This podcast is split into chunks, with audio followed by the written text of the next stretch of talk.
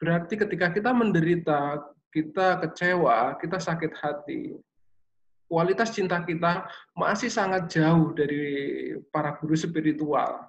Ya, dari para guru spiritual cinta kita masih sangat jauh sekali. Untuk itu bersabarlah, ya bersabarlah. Kita harus terus menerus untuk bagaimana uh, mengembangkan cinta kasih itu. Maka uh, saya memunculkan cinta akan datang dengan wujud yang berbeda. Ya, ketika kita tidak uh, lelah untuk mengembangkan cinta kasih, yakinlah bahwa uh, kita memiliki ikatan-ikatan kebajikan-kebajikan kita, ya cinta akan datang, ya meskipun dengan wujud yang berbeda. Ya, orang-orang di sekitar kita atau siapa pun, uh, mereka akan uh, mendekat. Mereka akan ada di sekitar kita meskipun dalam wujud yang berbeda. Untuk itu kita tidak perlu merasa sakit hati, kecewa, ya. kemudian merasa menderita. Ya. Yakin dan bersabarlah bahwa cinta itu akan datang dengan wujud yang berbeda. Meskipun terkadang kita juga uh, sulit sekali untuk mengendalikan uh, ketidaknyamanan yang muncul di dalam pikiran atau batin kita. Tapi bersabarlah, uh, kita ingat kembali para guru-guru spiritual, para Yesus, Buddha, kemudian siapa pun, ya mereka mengalami penderitaan yang luar biasa. Tapi cinta cinta mereka tidak pernah padam, tidak pernah padam. Artinya, ketika kita merasakan hal-hal semacam itu, kekecewaan, sakit hati, ingat para guru spiritual kita, bahwa cinta akan datang, cinta akan datang dengan wujud yang berbeda. Untuk itu kita nggak perlu Eh, merasa kemudian merasa tersakiti, merasa kesepian, ya. Hmm, merasa kesepian. Bunda Teresa selalu mengajarkan cinta kepada semua orang karena uh, saya kutip sedikit tentang beliau. Penderitaan yang paling luar biasa menurut Bunda Teresa adalah merasa kesepian. Untuk itu uh, supaya kita bisa menjadi orang-orang yang selalu selalu humanis, selalu e, memberi kehangatan bagi orang-orang yang ada di sekitar kita, maka kembangkanlah cinta itu terus-menerus. Terus-menerus, terus-menerus, hingga benar-benar kualitas cinta kasih kita itu semakin berkembang, semakin berkembang. Sepertinya itu saja, Bante Dirapunyo. E, pesan sedikit saya, semoga dapat menginspirasi. Terima kasih.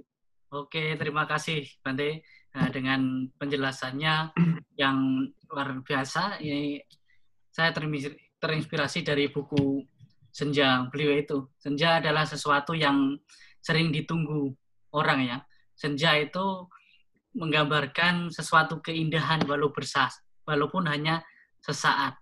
Ya, tetapi eh, rasa yang tetap tersimpan di dalam hati itu abadi Nah, seperti itu. Tapi kenapa seseorang yang menunggu senja setiap sore itu walaupun waktu sore dan berakhir dengan kegelapan, sama ketika kita misalnya menyebarkan cinta kasih kepada kita, kepada orang lain semuanya, ya perlu diingat lagi bahwa jangan pernah berpikir siapa yang layak saya berikan cinta, tetapi sudahkan saya memberikan cinta saya kepada semua orang, ya kepada semua orang, pada semua makhluk di sekitar kita. Kalau berbicara tentang cinta, tentang cinta dari agama-agama ini, saya pernah menulis di satu uh, kutipan di buku Kopi Toleransi saya, sebenarnya mengingatkan juga tentang cinta ini. Saya di situ menulis, bila ayat-ayat agama tak mampu mengakhiri dendam dan permusuhan, maka ayat-ayat cintalah yang mampu mengakhiri misalnya mengakhiri kebencian dan permusuhan. Jadi memang cinta itulah sebenarnya yang dapat menyatukan uh, istilahnya hal-hal yang berbeda, sesuatu yang bermusuhan. Ketika cinta itu mampu berdampingan, maka di situlah akan timbul kedamaian, kenyamanan. Ya, di situlah akan timbul kebahagiaan. Karena cinta itu bukan hanya sekedar nafsu belakang saja, bukan hanya sekedar cinta kepada uh, seorang pria terhadap wanita dan lain sebagainya, tetapi cinta itu adalah sifat manusia yang sesejak lahir sebenarnya sudah ada, sudah ada di dalam rahim ibu itu. Kita udah diajari dari sejak di dalam kandungan cinta seorang ibu terhadap anaknya.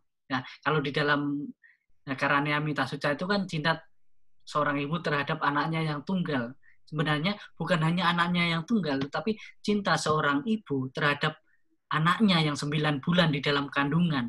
Dia merawat, dia tidak merasa berkorban demi anaknya yang di perutnya, tetapi dia merawat penuh dengan cinta yang tidak pernah uh, meminta balas budi dan jasanya.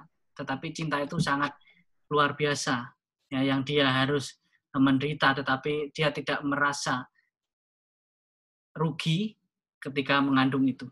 Oke, bagi teman-teman semuanya yang sudah bergabung di sini, seperti biasanya sesi kedua kita biasanya adalah tanya jawab. Oke, bagi teman-teman yang ingin bertanya, langsung tulis atau langsung ketik di kolom komentar yang ada di bawah itu ataupun ataupun langsung langsung angkat tangan, bisa langsung berbicara langsung, bertanya kepada siapa aja yang ada di layar Anda ini, mau kepada saya, mau kepada uh, calon pendeta Dinal Sitanggang, kepada Bante Badramano, kepada Bapak Pendeta Boy. Nah, di sini ada sudah bergabung dengan kita beberapa orang juga. Nah, bisa Anda bertanya langsung ketik di sini ataupun langsung berbicara ya. Memang kalau berbicara dengan uh, tentang cinta, cinta kasih ini, cinta adalah membawa kedamaian, benci membawa permusuhan. Cinta adalah mempererat tetapi tidak mengikat. Cinta itu membebaskan, tidak mengikat kita kepada sesuatu yang membawa penderitaan. Ya, kebanyakan cinta di dalam kehidupan kita sehari-hari, cinta yang kita maknai itu kadang cinta yang mengikat dan membuat terikat. Ya, tidak semua cinta keluarga itu membawa kebahagiaan di dalam keluarga karena makna ataupun e, mengartikan cinta itu masih terbatas. Masih ada istilahnya oh cinta kan harus berkorban. Cinta kan harus istilahnya saya harus berkorban. Tetapi cinta tidak berkorban. Kalau anda sudah berkeluarga anda sudah memiliki pasangan di situ bukan hanya cinta lagi yang di dalamnya tetapi kewajiban. Kewajiban kita anda sebagai seorang mungkin yang berkeluarga ataupun kewajiban yang berpasangan bahkan kewajiban kita sebagai manusia adalah mencintai misalnya mencintai Tuhan beserta seluruh ciptaannya. Kalau kita tidak mencintai ciptaan Tuhan, berarti secara tidak langsung di situ kita membenci Tuhan itu sendiri. Nah, itulah dalam bahasa spiritualnya lah, seperti itu. Oke, kawan-kawan, mungkin ada yang langsung uh, mungkin bertanya atau ada yang mau sharing atau memberi tambahan bagaimana atau yang mau memberi komentar. Oke, Bang Pak Pendeta Boy sudah bergabung dengan kita. Silahkan Pak Boy, bagaimana kabarnya?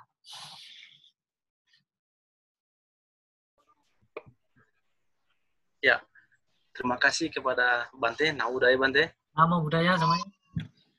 Nau Budaya juga kepada Bante Mano, salam kenal Bante. Saya Pendeta Boy Tangku Bolon, saya orang Batak. Dan saya melihat junior saya, saudara Hodinel Setanggang ya. Saya iya, bangga kita. dengan saudara Hodinel Setanggang. Sama alum, alumni SKN itu, alumni SKT ya? Ya betul, ya. alumni. alumni. alumni. ya, saya pikir bukan menanggapi ya Bante ya, tapi hmm. menambahi sedikit saja. Karena memang kalau cinta dan kasih saya pikir itu berkaitan. Hmm. Antara saya dan Bante. Hmm. Bante Dira Punyo. Dan bukan ada lagi wadah aku dan dia, tapi sudah kita. Nah, itu cinta itu bukan buku toleransi. ya betul. Jilid kedua. Iya. uh, jadi kalau berbicara tentang cinta, saya pikir bukan jatuh kepada uh, pemuka ataupun kepada agama ataupun intisari syair dari agama itu tersendiri. Saya pikir jatuh kepada ego para pemuka barangkali Bante juga hmm. kepada Pak Hodinal.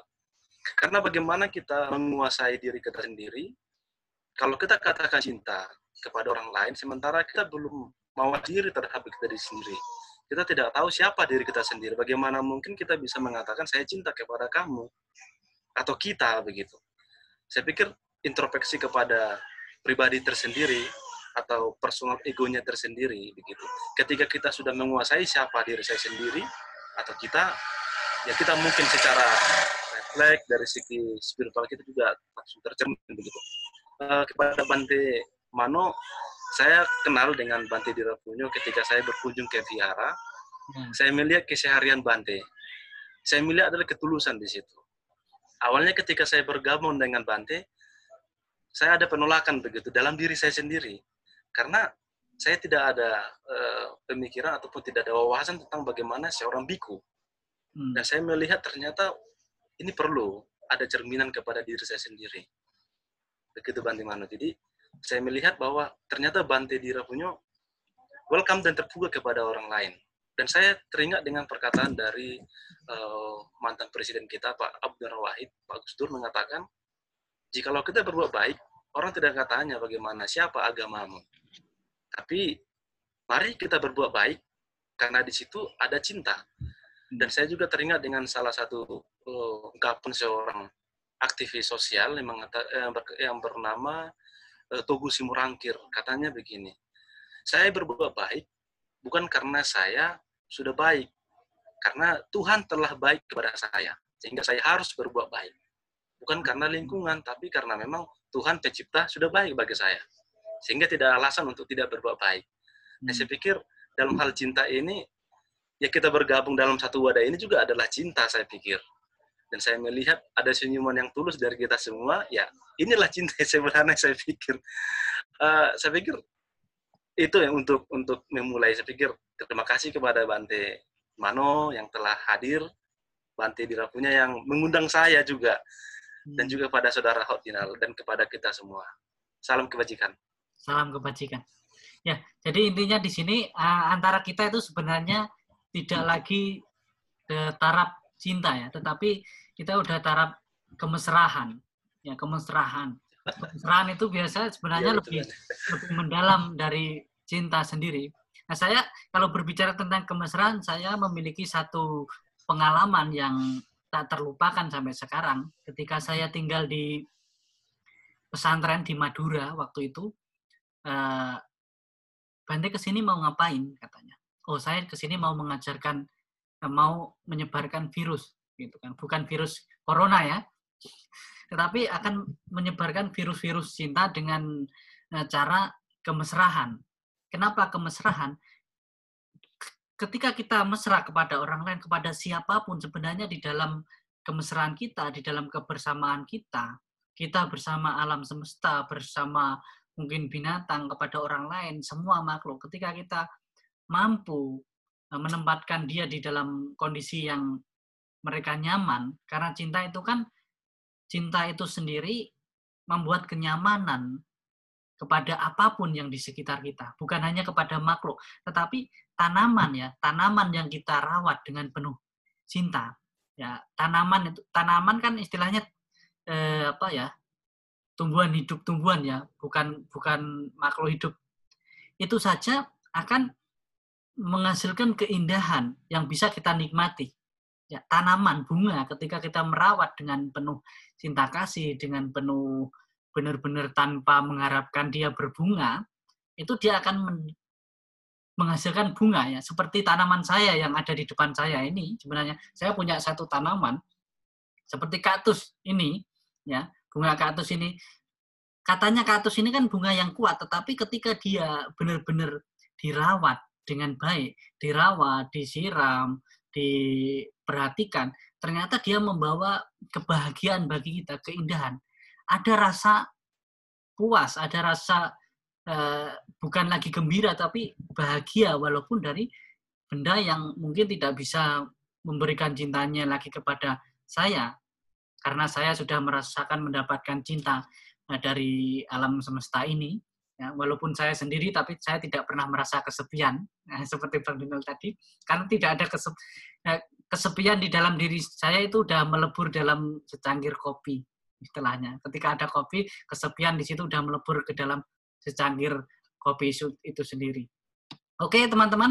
Jadi di sini uh, sudah ada beberapa pertanyaan yang masuk, tetapi saya kasih satu kesempatan untuk teman-teman yang di sini.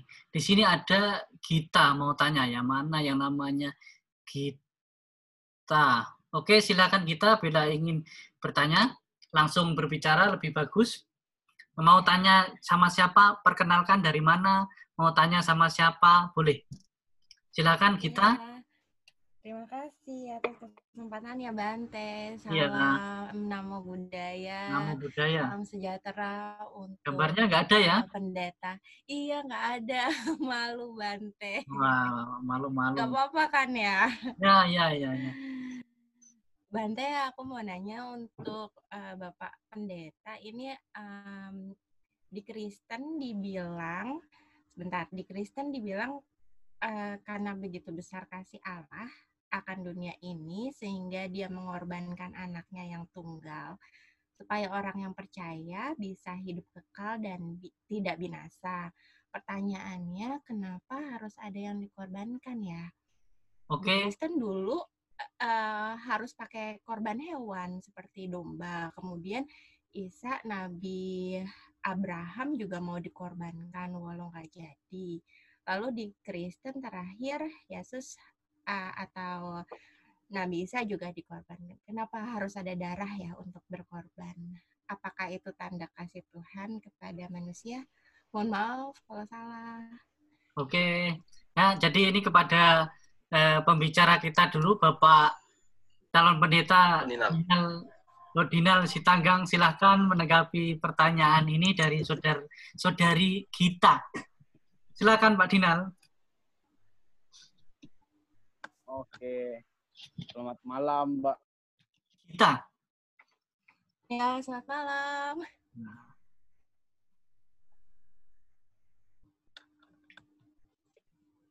Selamat malam, Bapak Pendeta. Halo, oke, udah denger. Denger ya, Dinal. Oh, belum di unmute, Dinal. Oke, silakan. Agak susah. Oh iya. Iya, maklum ya kalau eh, di kampung ya. Nyanyi kampung. Dia. Jadi katakan tadi kenapa harus ada yang dikorbankan? begitu. Sebenarnya yang harus dipahami dalam konsep kekristenan kan awalnya begini manusia hidup dengan penuh damai, manusia hidup dengan penuh cinta, manusia hidup dengan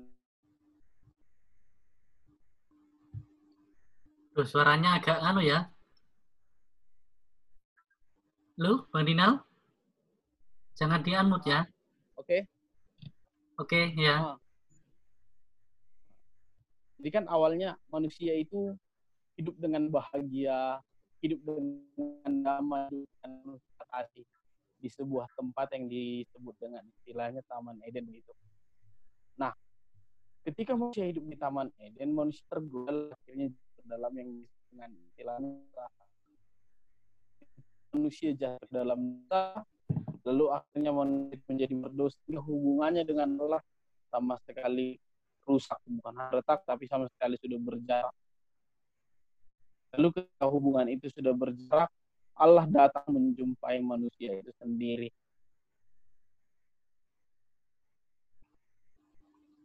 Oke, mungkin ya, Bang Dinal sedikit ada gangguan sinyal teknis ya. Oke, Bang Dinal, kedengaran? Oke, Bang Dinal sepertinya ada kegangguan teknis. Mungkin bisa uh, saya minta kepada Halo? Pendeta Boy untuk mungkin menjawab dari pertanyaan ini. Silakan Pak Pendeta Boy. Untuk di sini ada dua pendeta yaitu senior dan juniornya. Mungkin sekarang silakan Pak Boy untuk menjawab pertanyaan ini. Ya, terima kasih kepada Bante. Saya pikir Bante kepada Bapak Hodiner lah dulu yang menanggapi. Karena saya bukan pembicara di sini begitu. Karena di sini sepertinya Pak Dinal hilang kontak. Keluar dari ini ya. Uh, kenyataan. Keluar dari kenyataan ini. Sinyalnya saya sangat menyayangkan sekali sebenarnya ini. Tidak ada cinta untuk dia di sana ini sepertinya. ya mungkin uh, Halo Bante. Halo Bang Dina. Ah, sudah terhubung, sudah terhubung. Ada? Ah, ya. Tes tes. Ada Bang, Oke. ada Bante. Silakan dilanjut Pak Dinal.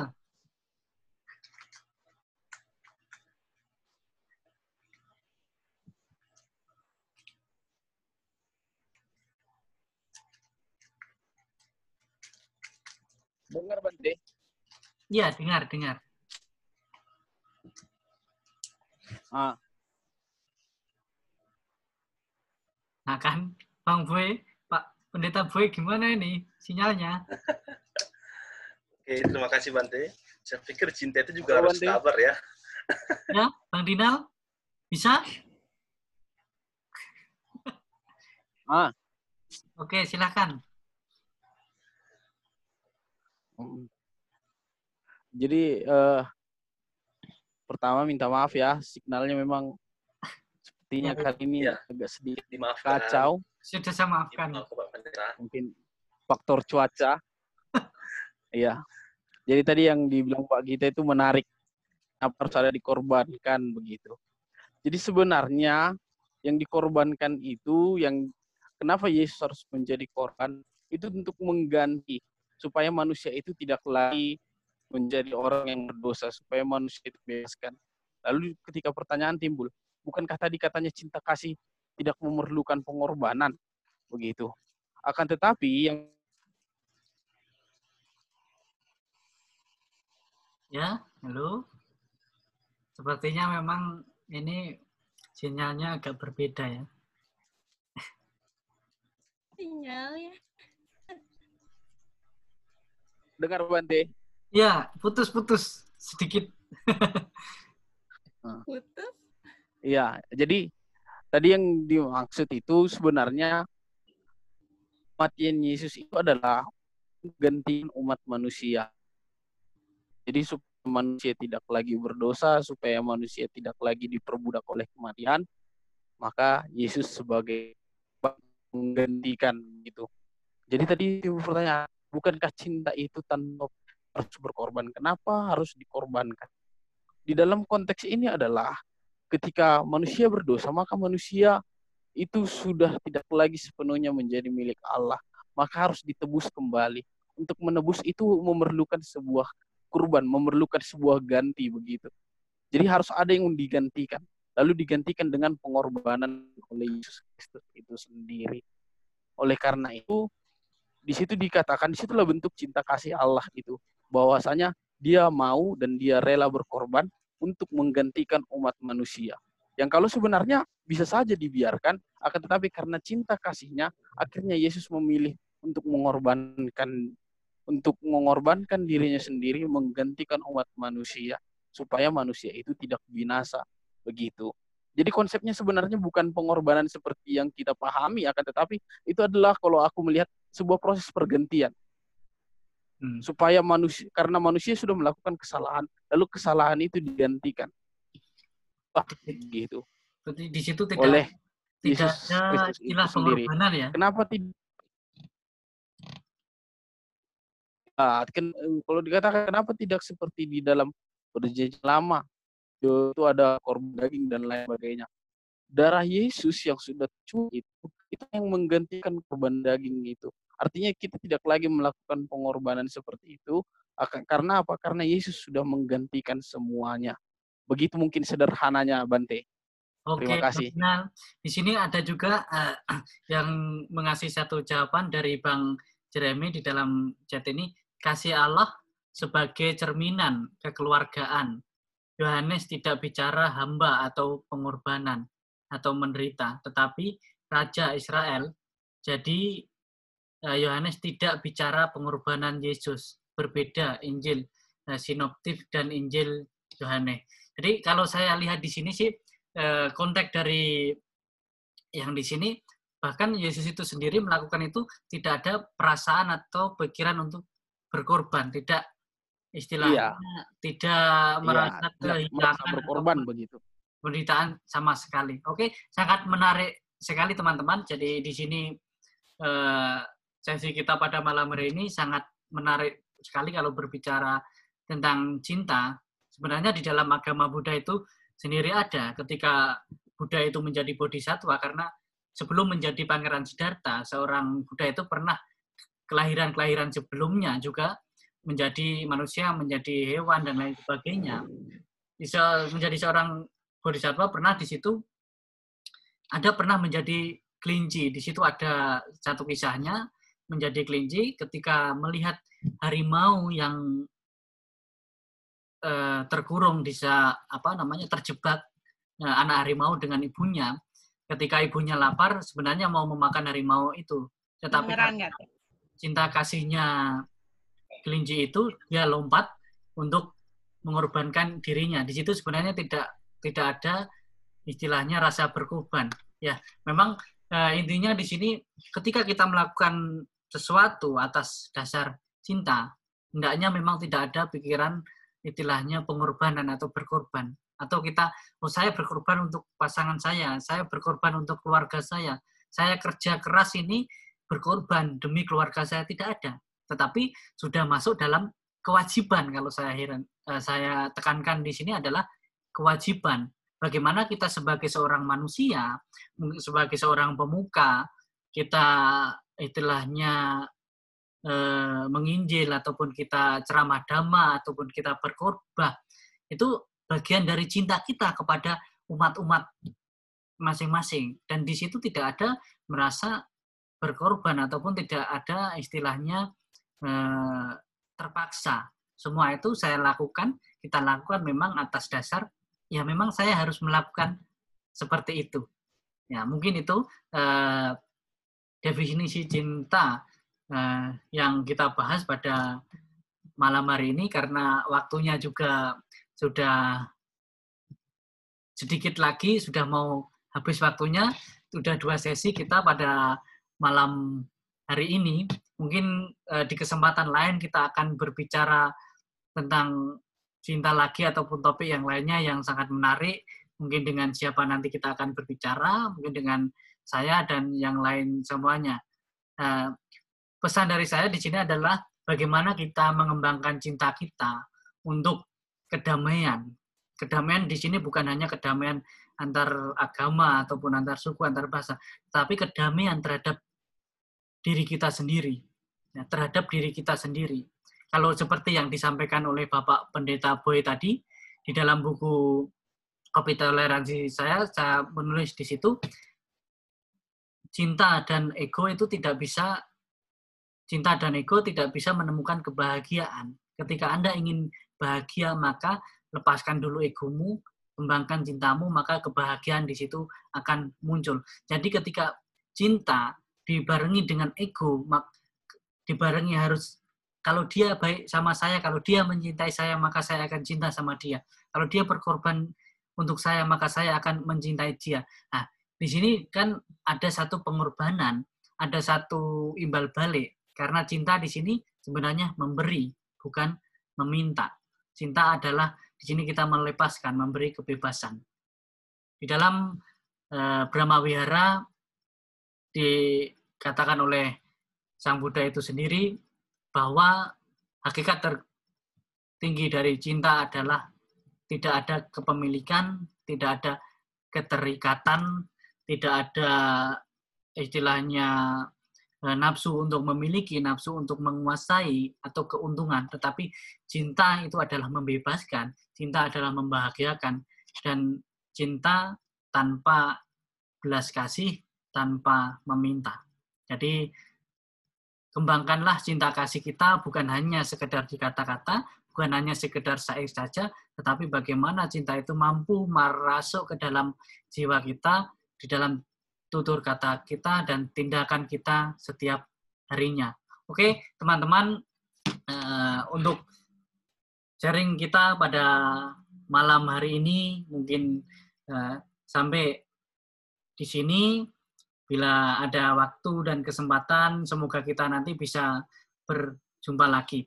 Nah, di sini ada request Bante, closing statementnya dengan puisi Bante dong. Oh ya, oke. Okay? Mungkin saya akan membacakan satu puisi di dalam uh, buku kopi toleransi ya tentang cinta. Oke, nah, saya lihat dulu di yang halaman berapa.